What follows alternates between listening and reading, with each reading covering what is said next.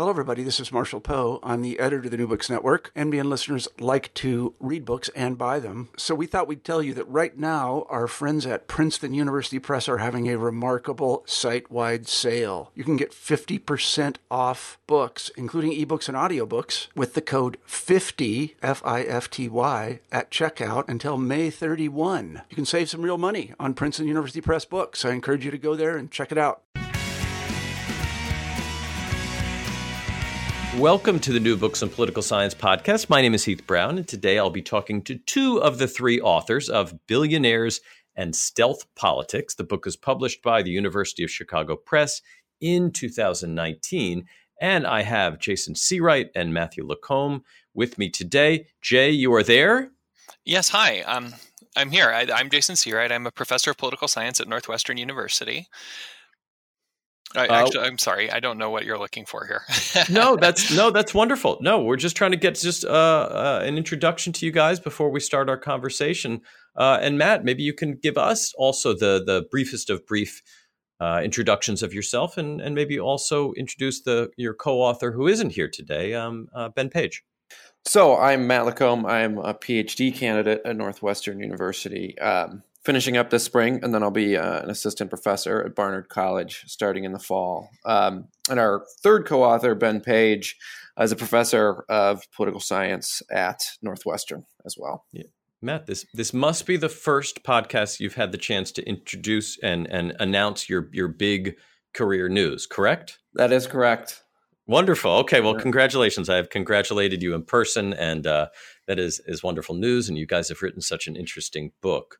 Uh, the the preface of your book uh, explains some of the history uh, that goes into its writing, uh, and and talks a little bit about that. At first, you were focused on multi-millionaires. Uh, instead, you have focused on billionaires. Uh, Jay, would you talk a little bit about why your original plan was foiled and how you devised a strategy to focus instead on billionaires?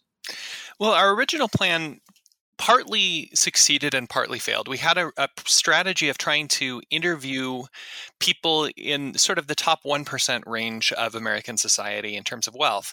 Um, interestingly, we had that um, strategy in the works about a year before the Occupy movement started. So while we were in the field, our, our research design took on an perhaps unwanted political um, tinge we were able to do an initial survey of people in that population in the Chicago area, and we found some stuff out of that and got an article with um, well Ben and um, oh good grief. Larry Bartels? Yeah Larry Bartels right. How am I going to forget that? I'm bad at names. That's how I'm going to forget that. Anyway Larry and Ben and I got an article out of that and there was a plan to go nationwide with that same survey design. Unfortunately interviewing multimillionaires in person is exceptionally expensive. As our interviewer um, coordinator like to say that their gatekeepers have gatekeepers. So, in order to get an interview with these people, you have to work through their secretary's secretary and then their secretary, and then figure out which of their several houses they're at right now and whether they'd rather have an in person or a phone conversation. So, the amount of work to get a completed interview was orders of magnitude more than a normal in person survey. So, our costs were huge. We went to all of the nonprofits and tried to find funding for this. And most of these grant agencies responded to us by saying, well, you know, this is interesting. But even if you succeed at all of this, you're still going to miss the people who are the most most important and most powerful. It turns out that survey research firms, as a rule across the board, delete anyone on the Forbes billionaire lists from their survey samples. So every survey we've ever seen systematically excludes these people and there's an argument that they're just an order of magnitude more powerful than the mere multimillionaires. So we wanted to turn to a way of trying to study them.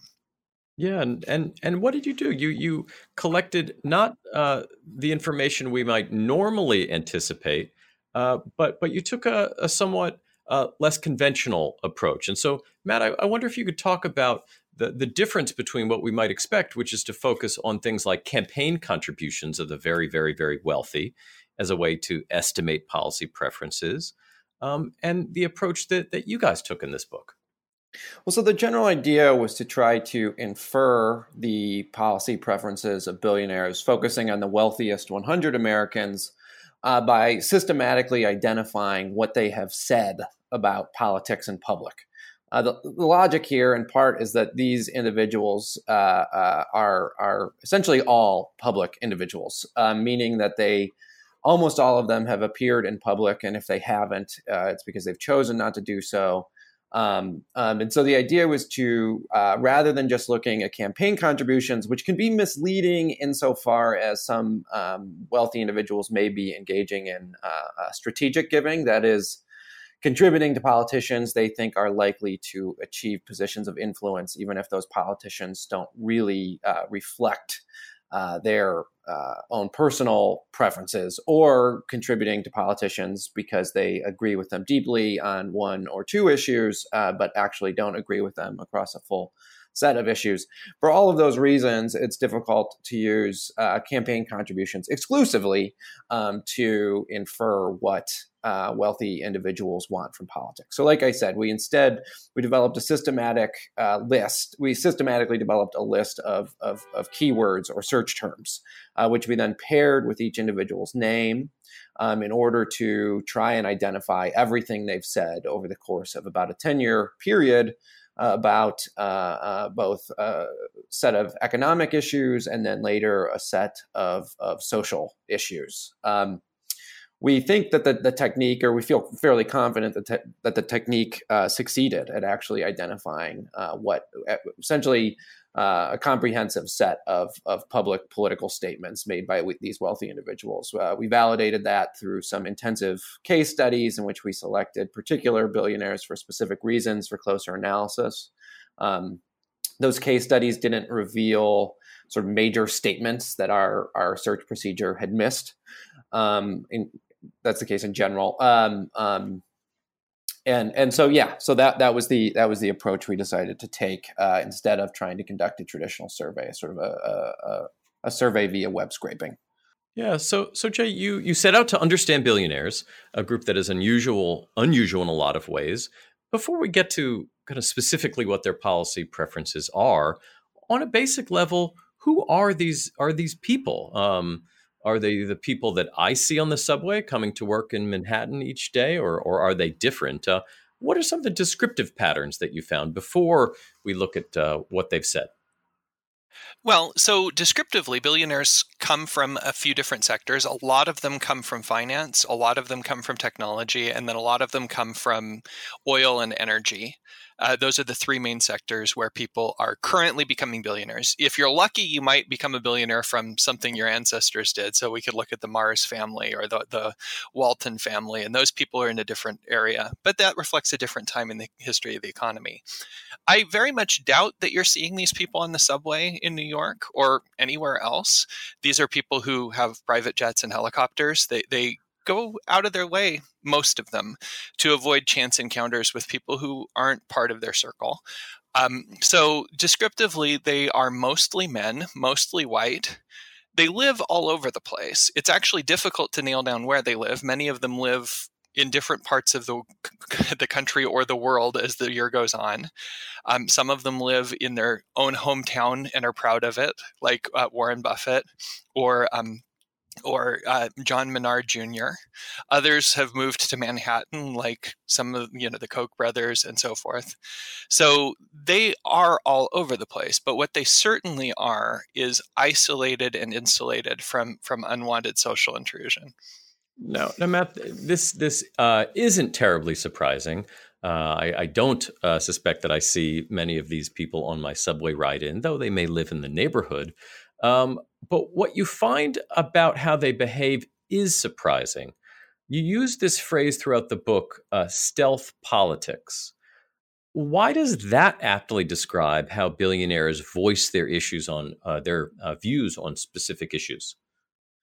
Well, so as I said earlier, the, the original goal was to try to uh, essentially conduct a survey via web scraping. In the end, though, I wouldn't fully sort of uh, uh, uh characterize what we accomplished as that. Uh, the reason I wouldn't uh, fully characterize what we accomplished as that is that, as it turns out, many billionaires, even indeed most of the wealthiest 100 Americans, do not tend to talk about politics in public.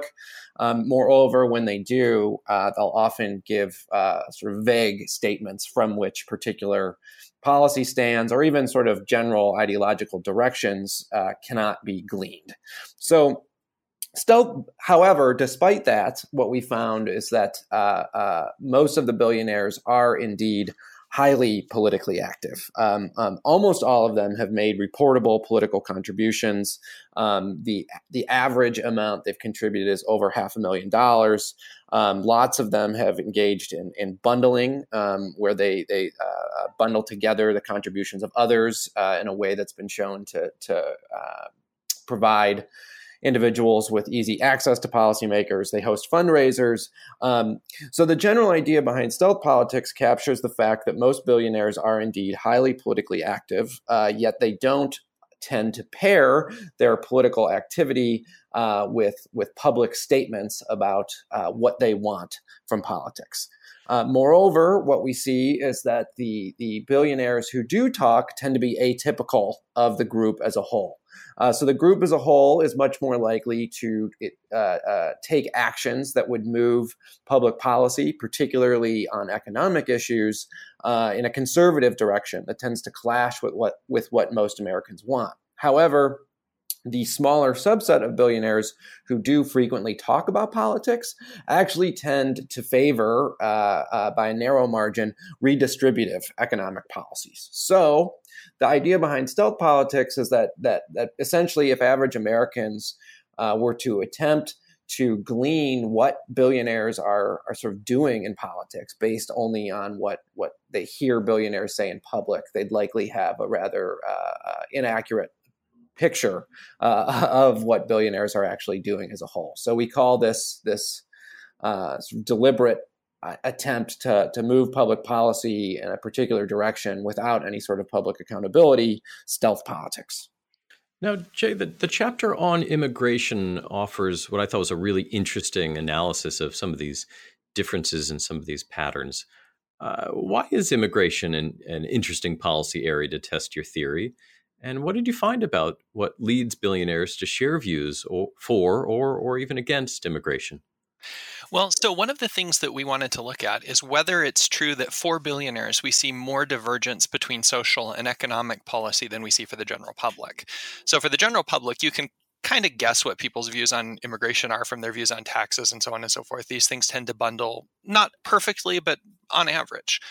For billionaires, there's a possibility, maybe a likelihood, that there are right leaning conservative policy preferences on economics and maybe liberal or maybe just representative preferences on social issues. Immigration is an interesting opportunity to look at that because it's both a social and an economic issue. A right libertarian on immigration will favor open borders, extensive immigration. We need to give people economic freedom, or more cynically, we need businesses to be able to get cheap labor. A social conservative is going to, as we now know, uh, favor restrictions on immigration. So, by looking at billionaires, we have a chance to see do they avoid the issue? Do they favor open borders in a way that, that fits with a right libertarian economic view? Or do they favor closed borders in a way that fits with a right conservative social view? And the thing we find is that overwhelmingly billionaires favor open borders. There was not a single billionaire who was very restrictivist on immigration, and there were many who favored liberalizing immigration, particularly for skilled workers, but in some cases across the board. Now, Matt, earlier you you mentioned some of these case studies uh, that you put together in the book uh, in chapter three. Uh, who are the the four that you you choose, and how do they illustrate the differences uh, and some of the different ways that billionaires participate in politics? So, so like, who, who did you choose here?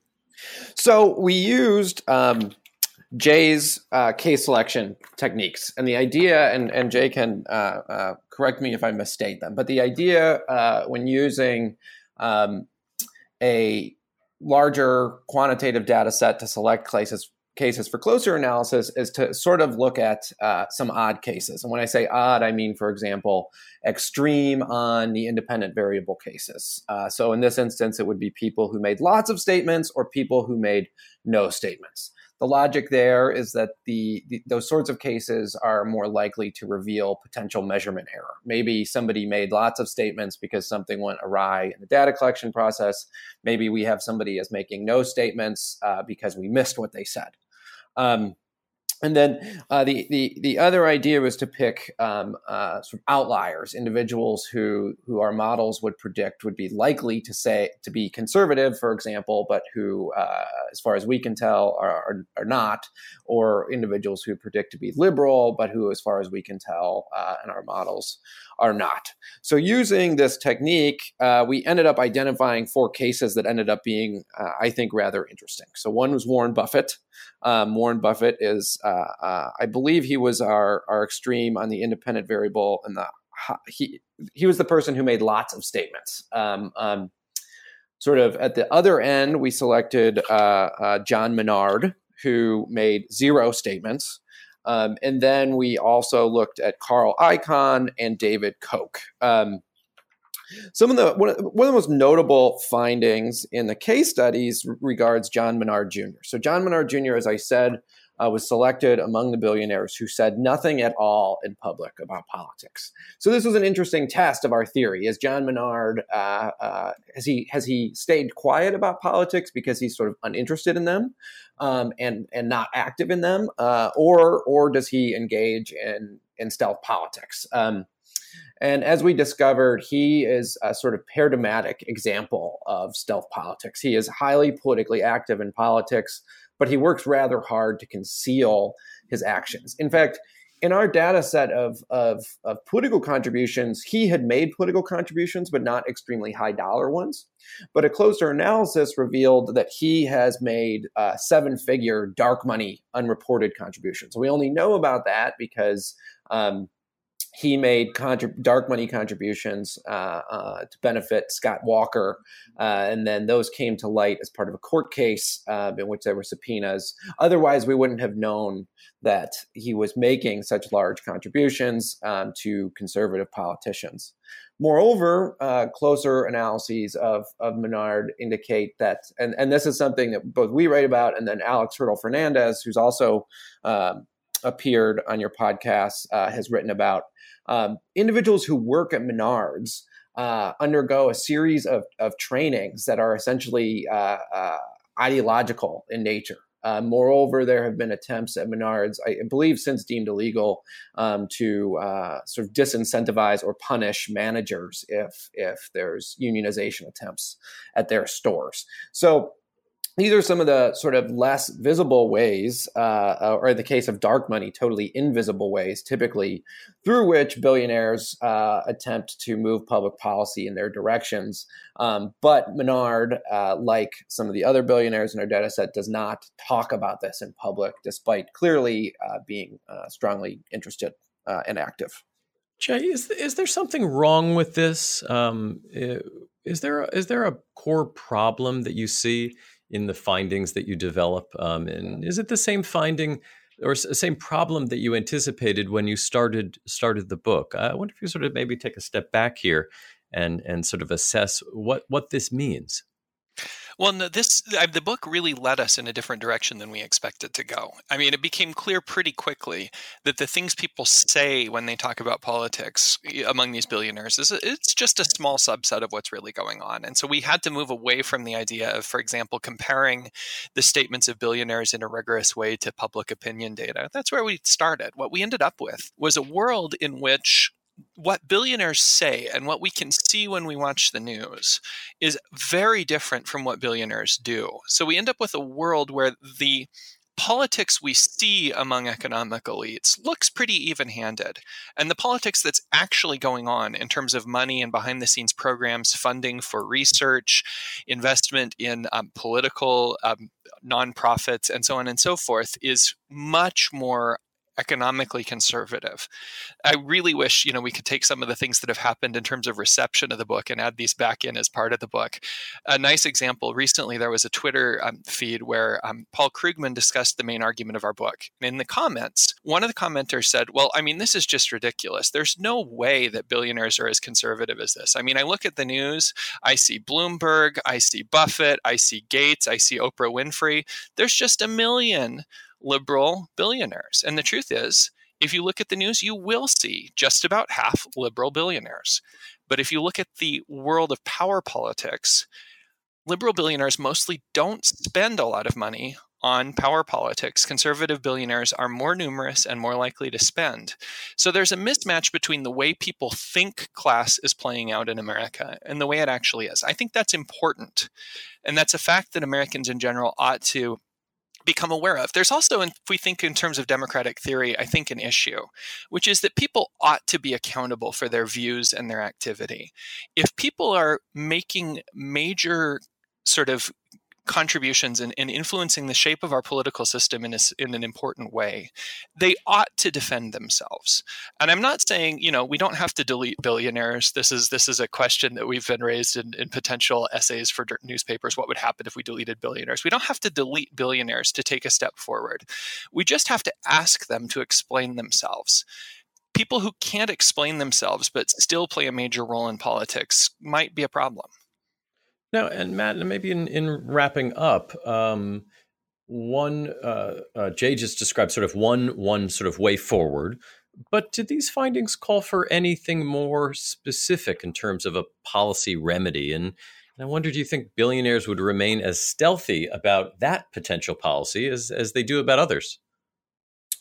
Well, I, I think, you know, I would say that the there are a range of policies uh, or policy approaches that could be taken, some of which are more generally aimed at reducing uh, the influence of, of, wealthy Americans on politics. But regarding the issue of stealth politics specifically, um, I mean, the best way I think we could put it is that we should get the stealthiness out of politics. Um, the sorts of activities the billionaires are are are, are undertaking um, should be better known so we i don't i don't know that we can i don't know we can force billionaires to uh, do uh, media interviews in which they clearly articulate their views but we can at least um, create a situation in which large sums of money going into politics um, are public knowledge. Uh, because much of what we found is based on reportable contributions and the reportable contributions look big and they look like they go uh, in a conservative direction. But if we were to know about dark money, it, the contributions would look